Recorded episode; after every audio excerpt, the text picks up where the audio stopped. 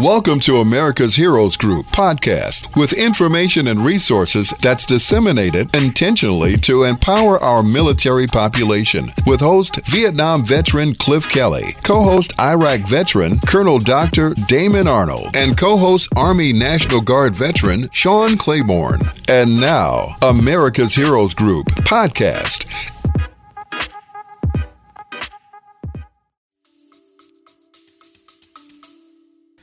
Today we have two esteemed panelists, Rich Lopresti.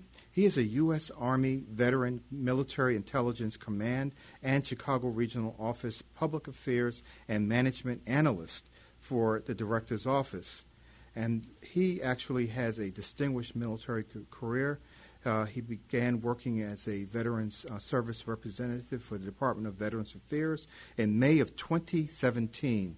Since arriving at the VA, Rich has been a member of the Chicago's Regional Office Transition Task Force and is one of the office's military sexual trauma coordinators. His current role is as a public affairs office and management analyst in the director's office. We also have Adam Swantz. He is a Chicago Regional Office Veteran Services Center manager. He actually has a distinguished career. I was looking at his CV, and I was like, okay, so we have 10 hours to read this one. But in his role, Adam has a day-to-day operational responsibility of 130 employees administering VBA's service-connected compensation benefits. And he is also the Veterans Service Center's jurisdiction includes veterans and their departments in the 102 counties of the state of Illinois, serving over 600,000 veterans and paying almost $2 billion, as in B, in benefits annually to our service members and veterans. So very, very honored to have the two of them here. Today's discussion is going to talk about Veterans Benefits Administration updates on rescheduling exams, vaccine availability, reopening, hearings, and Blue Water Navy re-adjudication. It sounds like we are going to be on the phone and talking on this set for about 2 hours, because at least just to mention the topics. So welcome, gentlemen. Who wants to go first, Rich or Adam?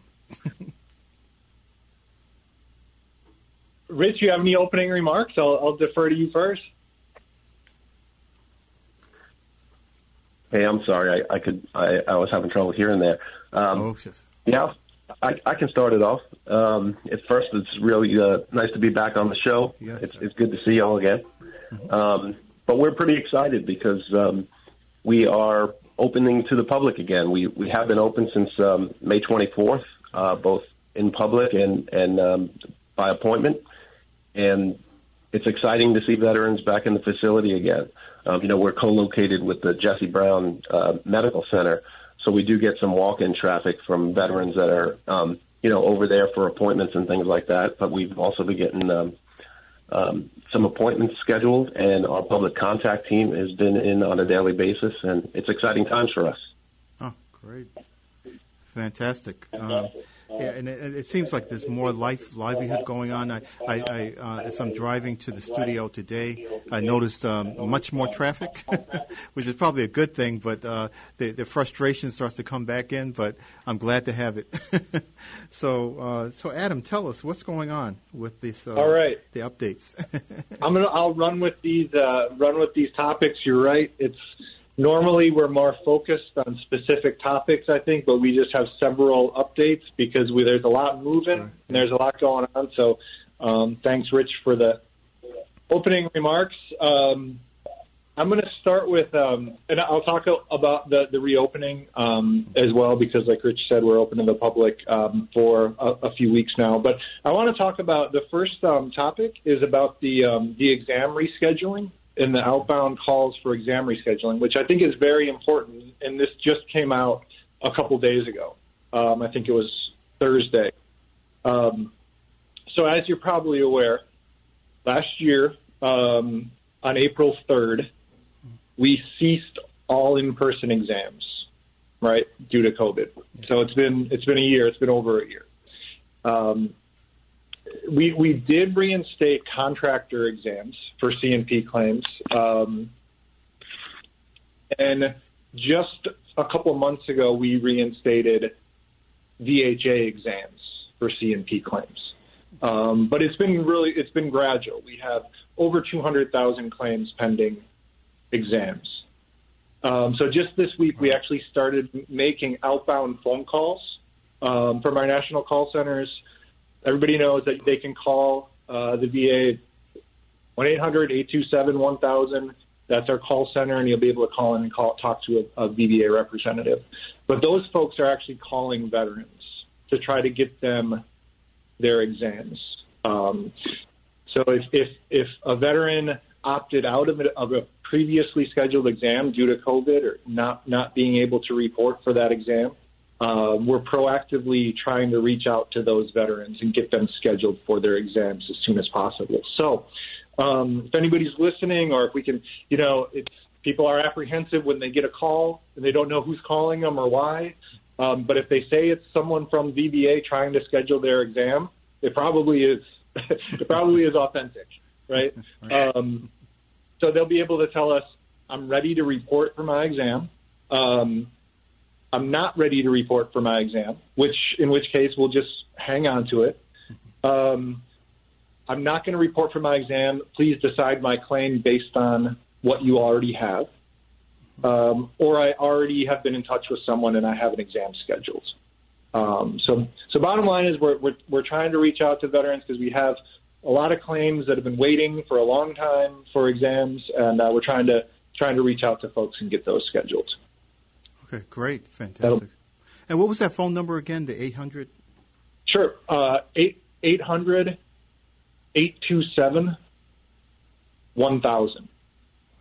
Okay, great. And since you say that, you don't have to wait. If anyone has an exam, they think they need to have an exam done, they can call us too and say, "Hey, I'm ready. I was not coming out due to COVID, but I'm ready to come for my exam." Okay. And then we'll get that exam scheduled. So yeah, that's a great point. We're calling people, but they can call us as well. Okay. So. Fantastic. So that's one. The other one is the vaccine availability, which we're trying to be as flexible as possible in making the vaccine available for veterans and expanding the scope of who it's available for. The end of March, it was the president signed the SAVES Act, which expanded the availability of vaccine, and I'm going to look at my notes here, see who it's all eligible.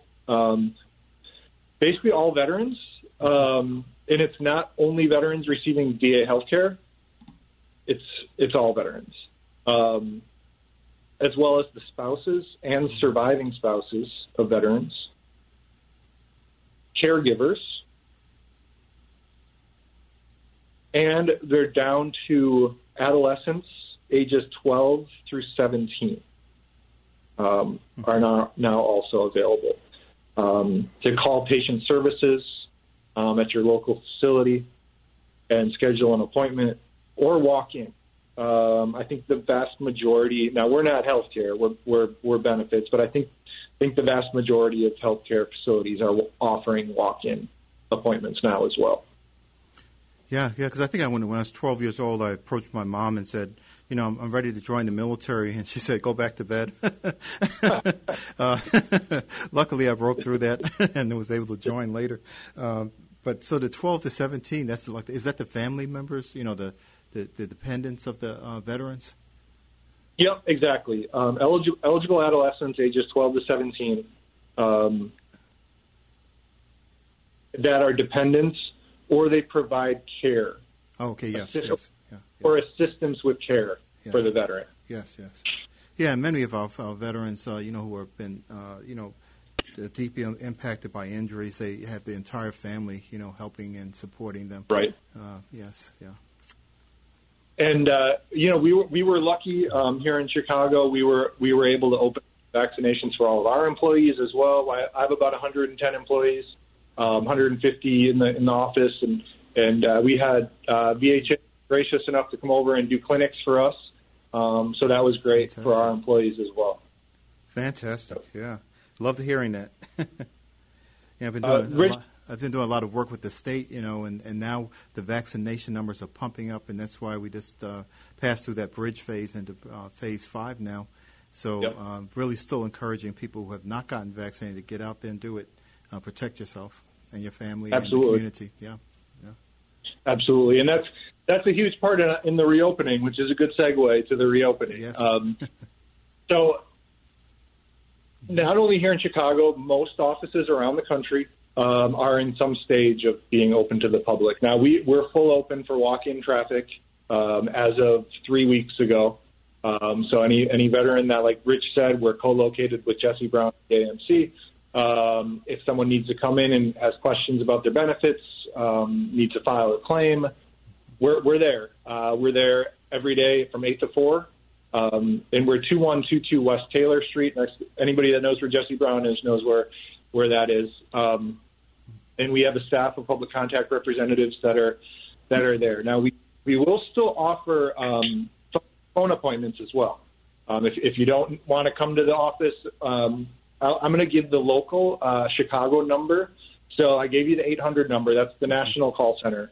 To call Chicago directly is 312-980-4470.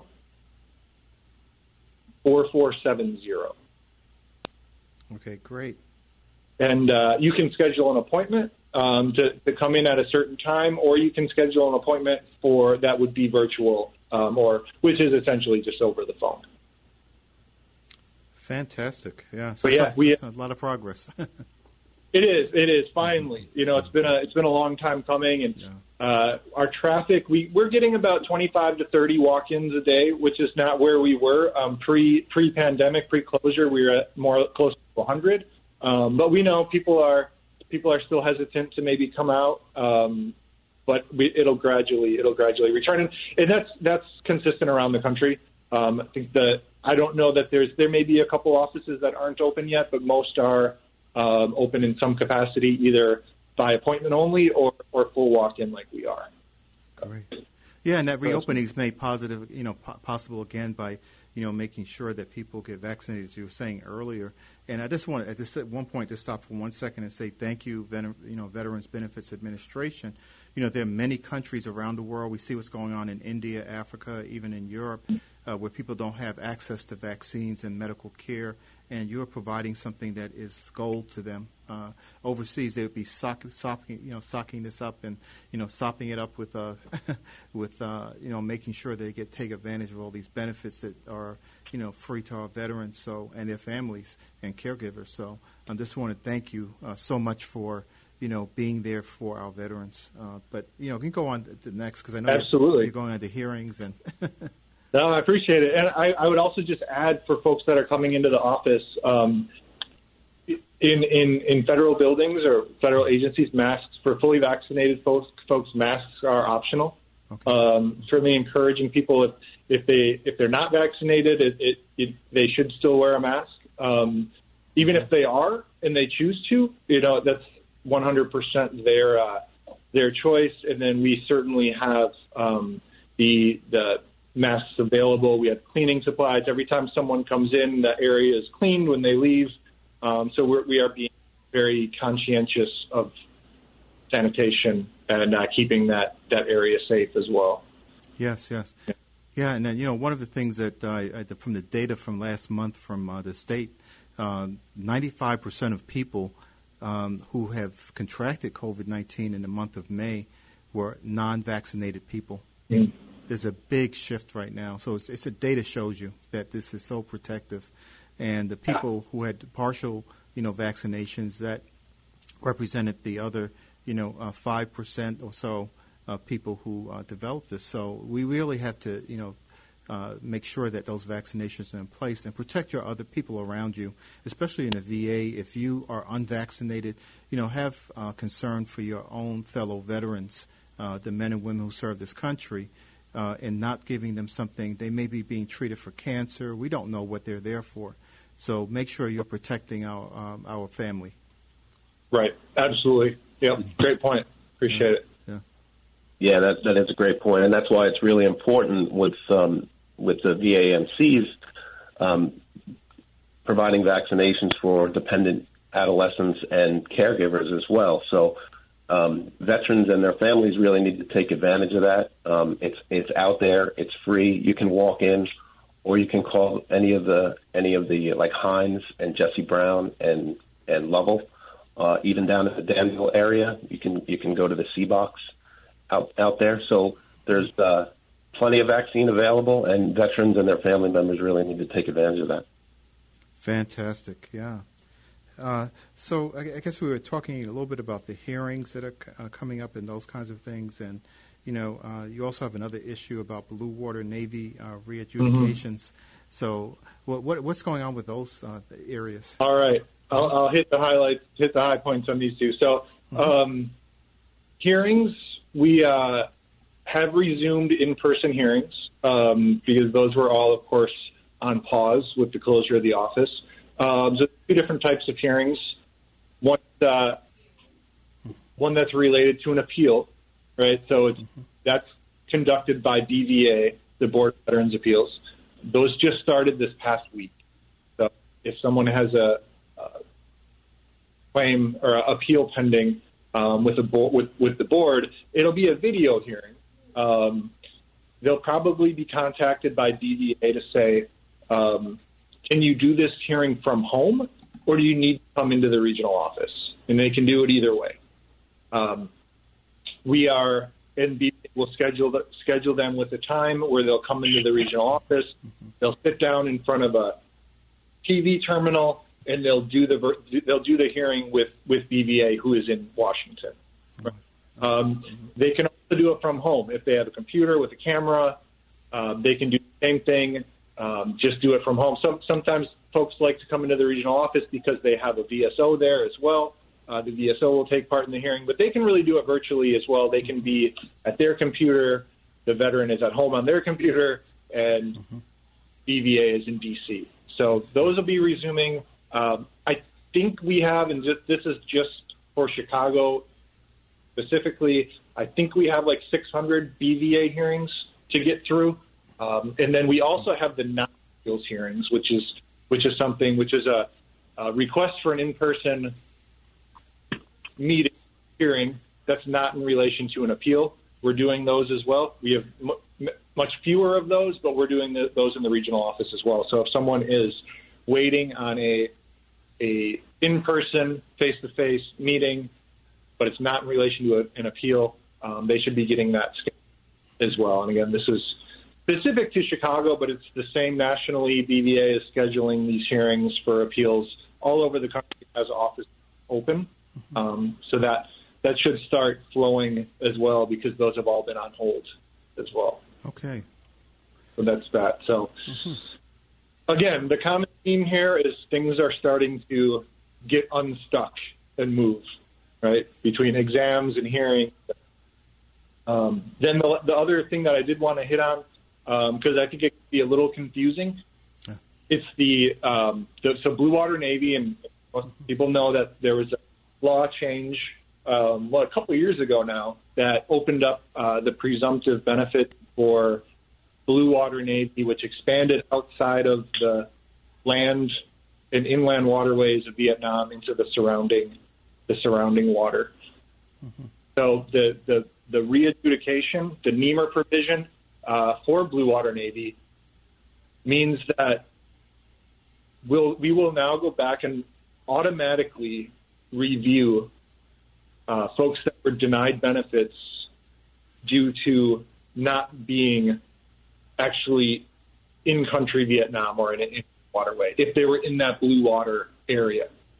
All right, so we have about 60,000 claims of folks that were denied. They had applied for benefits, but they were in that blue water zone, which at the time the presumptives did not apply, but now they do. Right, so we'll go back and we'll look at, okay, you were denied. We're going to review your claim and see if you would now be eligible back to the time you originally applied. If that you know, is the scenario for anyone. They don't need to file a claim.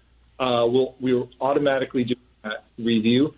We have, I think, 14 stations, 14 regional offices around the country that are reviewing these 60,000 claims and providing new decisions to those veterans if they're now eligible based on the Blue Water law change, which opened up to presumptives. And it's the same Agent Orange presumptives that apply to in-country Vietnam, but now it also applies to Blue Water Navy. So that's consumes a lot of resources and a lot of time and resources to go back and review all those claims and determine eligibility. But it's the right thing to do, and it's what we're doing based on the law change.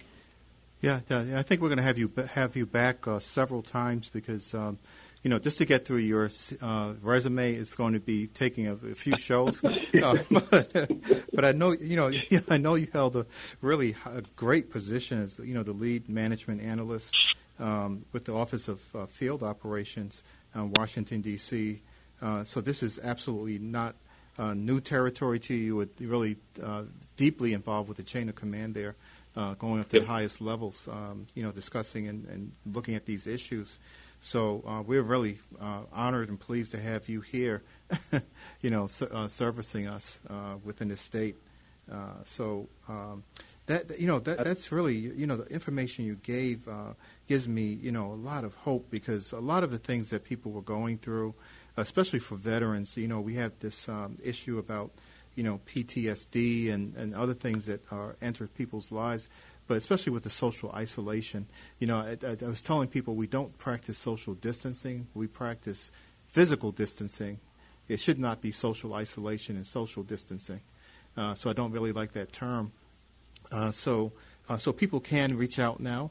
They can do it both on the telephone by calling 1-800-827-1000 or calling the regional, the local office at 312-980-4470, and they also have the ability to now come in person. And as you said, if you were not vaccinated, make sure you wear that mask to protect those people around you, and also those people who are with the mask on who have not been vaccinated. The vaccinations are available, so you can still turn your body in.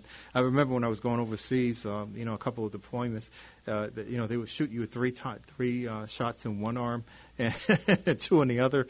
They hand you your, you know, vaccination card, and they said, "Don't lose this. You'll have them again if you do." So we used to hold on to that thing like glue, super glue it to our vest, you know. Thank you for listening to America's Heroes Group Podcast. Don't forget to subscribe so you won't miss an episode. And for more details, visit americashg.org.